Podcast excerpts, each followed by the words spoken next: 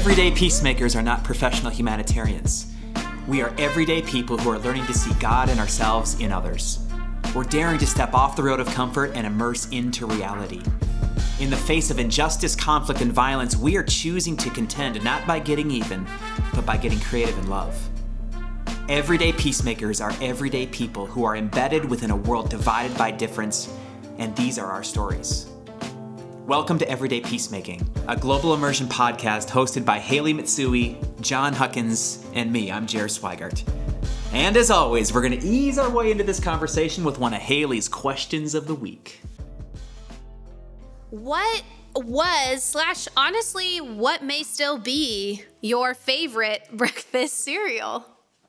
Mmm, breakfast cereal. Love it.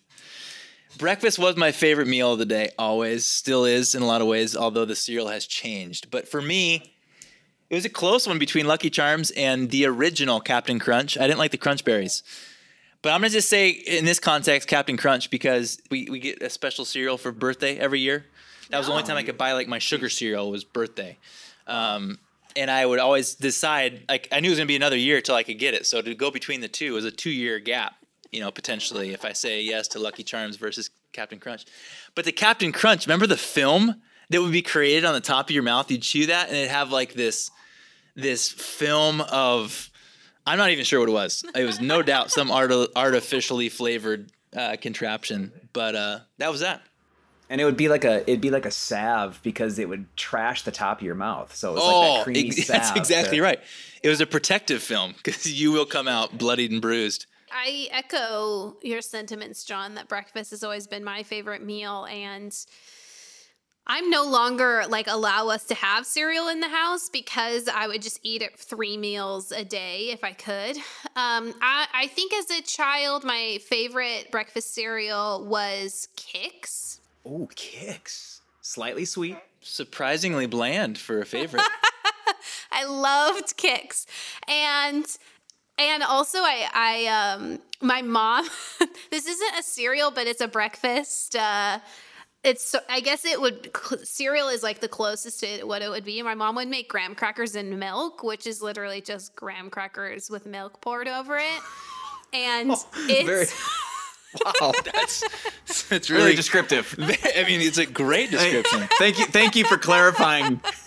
in case for the name, yeah, you it was unclear. Had she ever heard of a cereal called Honey Grams, which is actually they do that for you? They pre prepare the graham Yeah, yeah, cracker. yeah. No, it is like leagues better. Next time I see you guys, I'm gonna make you some graham crackers and milk because Oh, I can't wait. blow your mind. So good. I can't wait. I like these that you're gonna make it for us as if it's like the recipe's really hard. You have to get the ratio right. You gotta get the ratio right. So let, let's be clear. You take a package of Yeah. graham crackers and a hammer. You you knock them all up, and then you you put them in bowls and sprinkle some milk. I don't appreciate how you're oversimplifying this process. Okay, okay. No, it sounds delicious. Sounds exquisite, really. Uh, I you know I'm gonna I, I'm gonna say it was always a toss up between frosted mini wheats and cinnamon toast crunch. Ooh, yeah, that's true. yeah. Cinnamon toast crunch. Man. I Toast the yeah the cinnamon toast crunch the the soggy factor, you know, because I liked it I liked it crispy and I liked it soggy, Mm-hmm. so it was an enjoy an enjoyable experience start to finish. And then that milk, that milk, you know, you Oh, would take your spoon, you would take your spoon and you could swirl it and you could see that stuff swirling on top, and then you would just drink that down. Oh, I know. That's what I think of every So time good. I have horchata. It tastes like it's like cinnamon co- toast crunch cinnamon milk. toast Great crunch milk. parallel. totally. Uh, we're going to be hearing a little bit from John Huckins today. We have been going through in our podcast, you know, getting to hear from people from the everyday peacemaking community. And every once in a while, we're also going to circle back around and talk to talk to John, Jer, or me about um, our experiences, everyday peacemakers. So today we'll hear from John and some of the thinking he's done around how we as Christians engage with politics. John, ever since um, I started on the team a few years ago, I've heard you talking about um, how we as Jesus followers need to and how we should be engaging uh, with politics.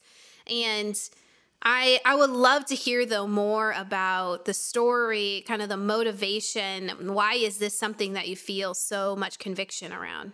Yeah, that's a great question. Isn't it interesting how the things you often feel the most conviction around are a result of an earlier part of your story where it's almost like you you you have to right some of the wrongs that you inherited or participated in. And I think that's somewhat true for me. I mean, I grew up in as I've probably mentioned on here, a conservative evangelical home with an amazing family with great intentions, uh, but with a worldview that was very much shaped by our engagement with the United States of America and our participation in it was um, was unquestioned, and its connection to militarism and um, a version of patriotism was my primary grid for understanding how God worked in the world. I mean, I have I have so many distinct memories of being in close proximity with a faith that was very, very connected to the United States and the empire as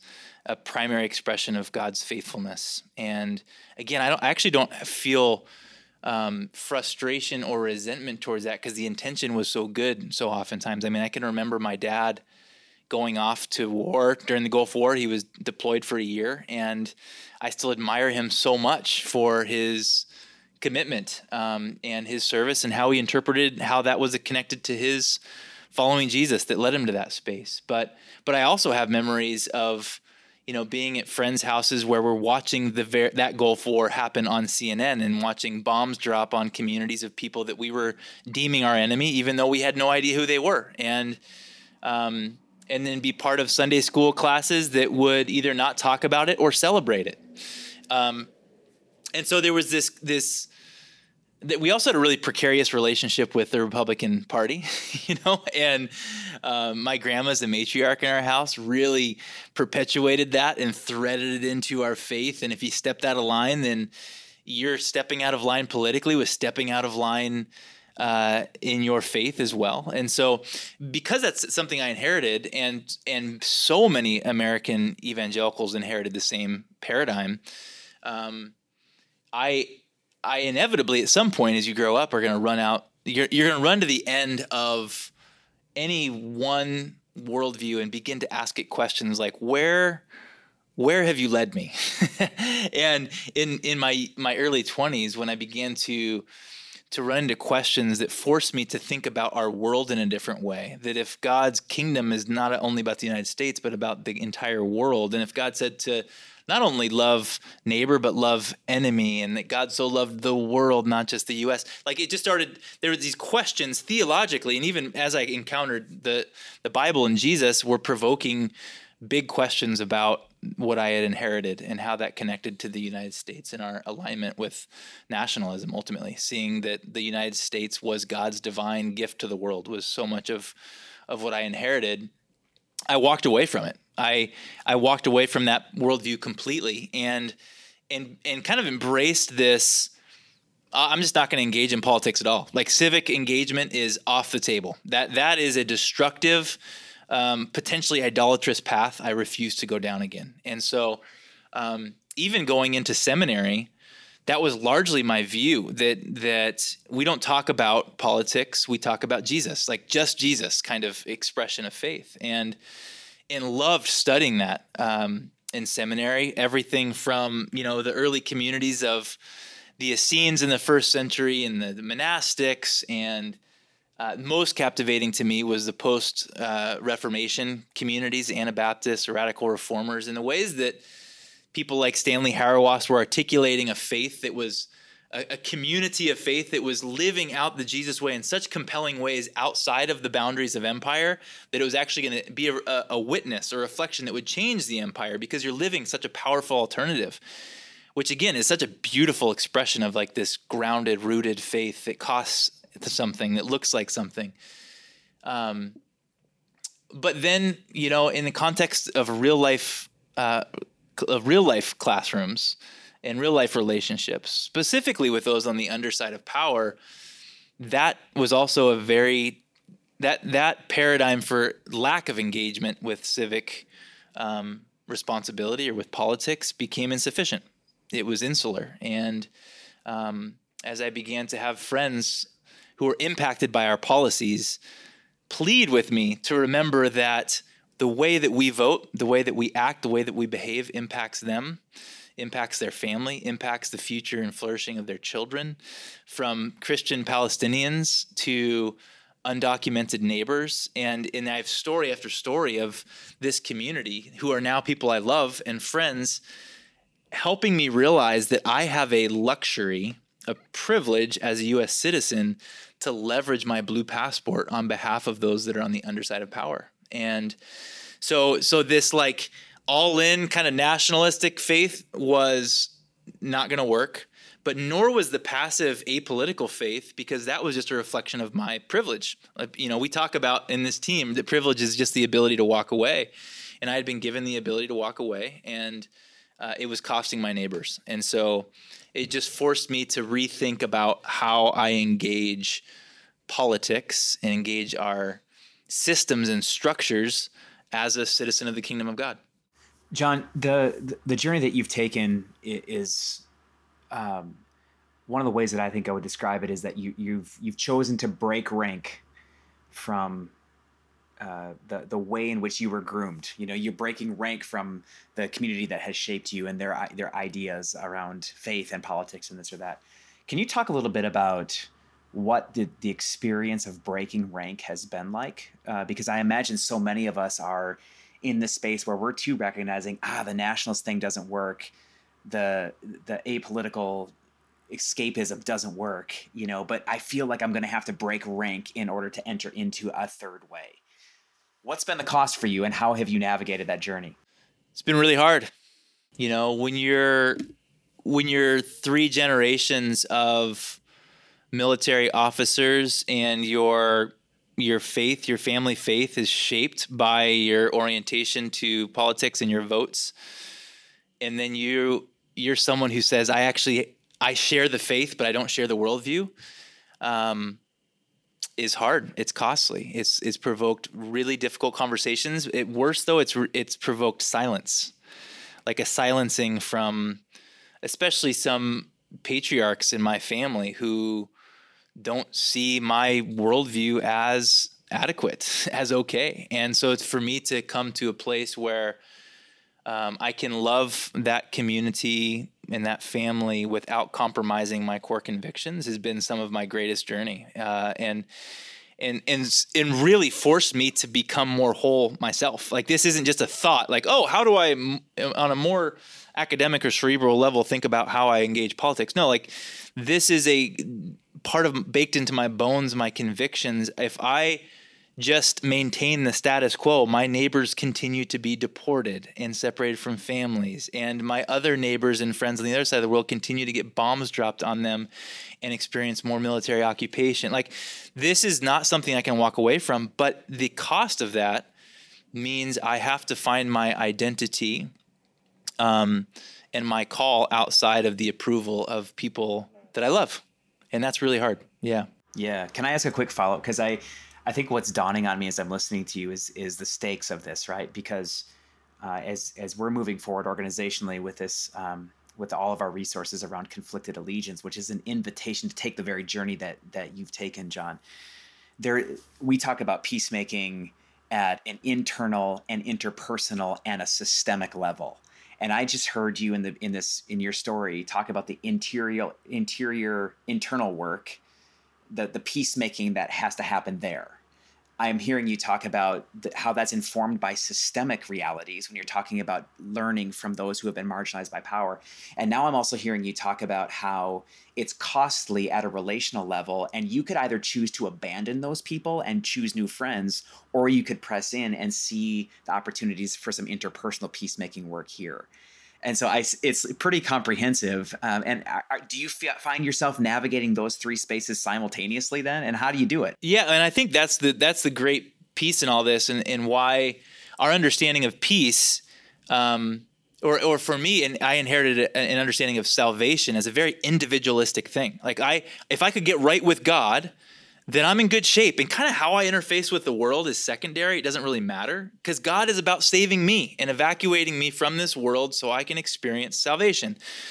When my understanding of peace, eh, understanding God's shalom or holistic repair, God's restorative work in the world isn't just about my personal soul, It's about all the systems and structures. Peacemaking requires we we we disrupt any pseudo peace, whether it's personal, interpersonal, or systemic. And so this journey towards understanding a bigger gospel, a bigger good news, a bigger salvation that included systems and structures forced me to take a different position on those systems and structures, which then impacted my interpersonal relationship to peace, but forced me to be grounded in my personal peace so I could stay move into those hard conversations and conflicts. So yeah, that's an important tie-in, and it, and it means it reshapes things. For example, like I now see protesting as a very central act of my conviction as a follower of Jesus. It's actually disrupting a pseudo peace that's broken to wake us up to what is broken so we can participate in fixing it. So so standing at a, a, a protest at the detention center or marching around New York City after Eric Garner's murder is peacemaking practice. It's it's a it it requires a, a conflicted allegiance. It says my allegiance is to the kingdom of God, so I will put my feet on this soil. But I'm also going to participate in in changing the broken systems that continue to kill our neighbors and separate neighbors and and and intoxicate me with power and ego. So yeah, it's it's a precarious space, but I think that's all what we're saying is formation, discipleship. Um, but it's a level of nuance I think that is is really important, um, but often absent from a lot of our peacemaking conversations. So, John, how does living a conflicted allegiance inform how we engage with the 2020 election? Yeah, you know, one of the ways we talk about this is that someone who's embracing a conflicted allegiance is always prioritizing our allegiance to the kingdom of God, while at the same time leveraging our influence as U.S. citizens. Like we can actually make changes on a systemic level with that blue passport. But the question we're asking is first and foremost, what are the values of the kingdom of God? And how are we promoting policy that's reflective of that? And so uh, that that's a helpful starting point for me personally. Like the kingdom of God values is stuff that I think we need to be fluent in as followers of Jesus. So then I'm not just aligning with one, blindly aligning with one political party, no matter if they, you know, are, are way out of bounds on some poly, policy issues. I'm, I'm aligning with policy that's reflective of the kingdom. So that means that it requires more nuance than picking your favorite partisan candidate and placing all of your hope in them. Our hope remains in the kingdom, and it informs our votes. And so, um, you know, we have to think about a, a holistic vision of what is the what's a vision for uh, for a common good, for a common flourishing, and how am I going to vote towards those ends? That I'm not just picking one issue and and then abandoning everything else uh, as if it's secondary. When in mean, if, if I just pick one issue, if I'm a one issue voter, whether I'm a Republican or a Democrat, I can just perpetuate unbelievable problems in our world that's impacting people that are just outside of our sight lines. If we were in relational proximity to those people, we probably would shift how we think about that. But so many of us keep our blinders on because we just have that one thing we stick our, you know, our flag in the ground, and we actually aren't participating in bringing about any kind of healing or restoration that God might have in mind. We're just perpetuating our party line. And I think that's gotten us into so much trouble uh, in the political system, especially as Christians who have unabashedly given our uh, our allegiance, our votes to one set of worldviews, one set of topics and issues, and and it's run aground. Follow up question to that is: Do you see conflicted allegiance being exclusively in this political in a political space? Or is the conflicted allegiance something that transcends politics into our daily lives? Yeah, I think it absolutely transcends politics. I think right now the moment is so focused on that because we have we happen to be in an election year. But from my perspective, this is ultimately a reorientation of our worldview to to say we have to be reminded of our worldview being shaped by the kingdom of God and its values, and then that is going to show Uh, that's going to inform how I show up on my streets, how I show up in my city council meetings, how how I protest, what borders I cross, and what kind of relationships I build, because I'm not being driven. We are, as, as Stanley Hauerwas would say, we are we are exiles here in an empire as kingdom citizens, and so we have to have that worldview shape us all the time. When we get too familiar with power, we get too close to the empire, we can begin uh, to make assumptions about how we function in the world that perpetuates a lot of problems. And so I think it's important for us to to remain to, to keep a conflicted allegiance in that we're always on our heels. We're always sniffing out when we're getting too comfortable, especially people like myself as a white straight Christian man in the United States. I've become so familiar with power and privilege that I begin to read myself into the story, you know, into the biblical story in, in ways that aren't true to the context I'm in today. I I begin to think that um, my contribution internationally is always positive when reality and historic historically it's not always been the case. Um, so uh, I, I, think uh, being people who live a conflicted allegiance is going to put us into proximity with those um, who are are continually being run over by our broken systems, and it allows us to give our lives to undoing those. So, John is obviously we're we're listening to this on our way to the voting booth in November, and uh, I hear you talking about the values of the kingdom, and I think you're probably juxtaposing those from the the values of the nation state called the United States of America. Um, for those of us who are listening in and are, you know, maybe we've been part committed to a particular party our entire lives, how would you encourage us as we're making our way to the voting booths or as we're filling out our ballots at our kitchen tables preparing to mail them in in light of this messaging? What like what are the values? How do you how do you want to bless us as voters uh, to to leverage this right now? Yeah i mean i think we should start by um, by saying the lord's prayer and reading the sermon on the mount matthew 5 through 7 to get oriented to the kingdom and its values uh, and then we probably should consider who was considered first and foremost in that kingdom. You know, it's those on the outside, it's the children. Uh, get get faces to names to imagine. Okay, this is these are the values that inform how I show up in my voting booth, and then to ask a question like, is this an opportunity for me to actually give my vote to someone who doesn't have one? I know that's that's how our family's thinking about this election. I there's a lot of things I could vote on that would benefit me um, in my social position, but I'm not sure that's the the kingdom vote. And so, is there someone in your neighborhood that doesn't have a vote? Um, or is underrepresented that you can actually give your vote to because maybe that is the kingdom way to engage the voting booth, not just about you know accelerating your path to power or your 401k, but about seeing the flourishing of those on the outside who are often kept outside looking in because of the institutions we've built around them. And can you can you help us understand a little bit more like what do you mean give them our vote? Yeah, I mean when I think of families that are closest to us in our neighborhood, um, who are impacted by broken systems, they're undocumented neighbors. You know, the COVID nineteen stuff is going on right now. Uh, they are not getting stimulus support. We are um, we qualify because of our blue passport and our income.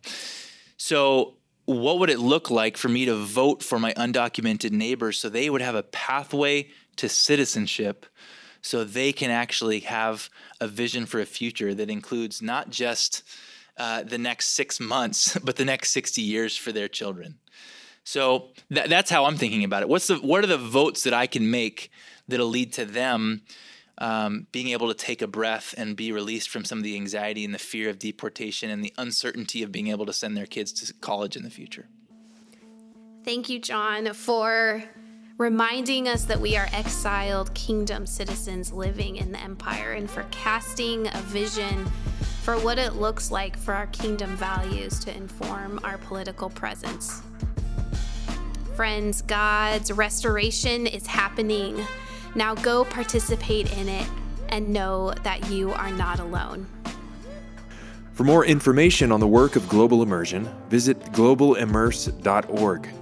Music in this episode was by King's Kaleidoscope and The Eagle and Child. This podcast is produced by Global Immersion and Adventure Vision Productions. If you haven't already, please subscribe, rate us, and leave a comment on Apple Podcasts or wherever you find your excellent podcasts.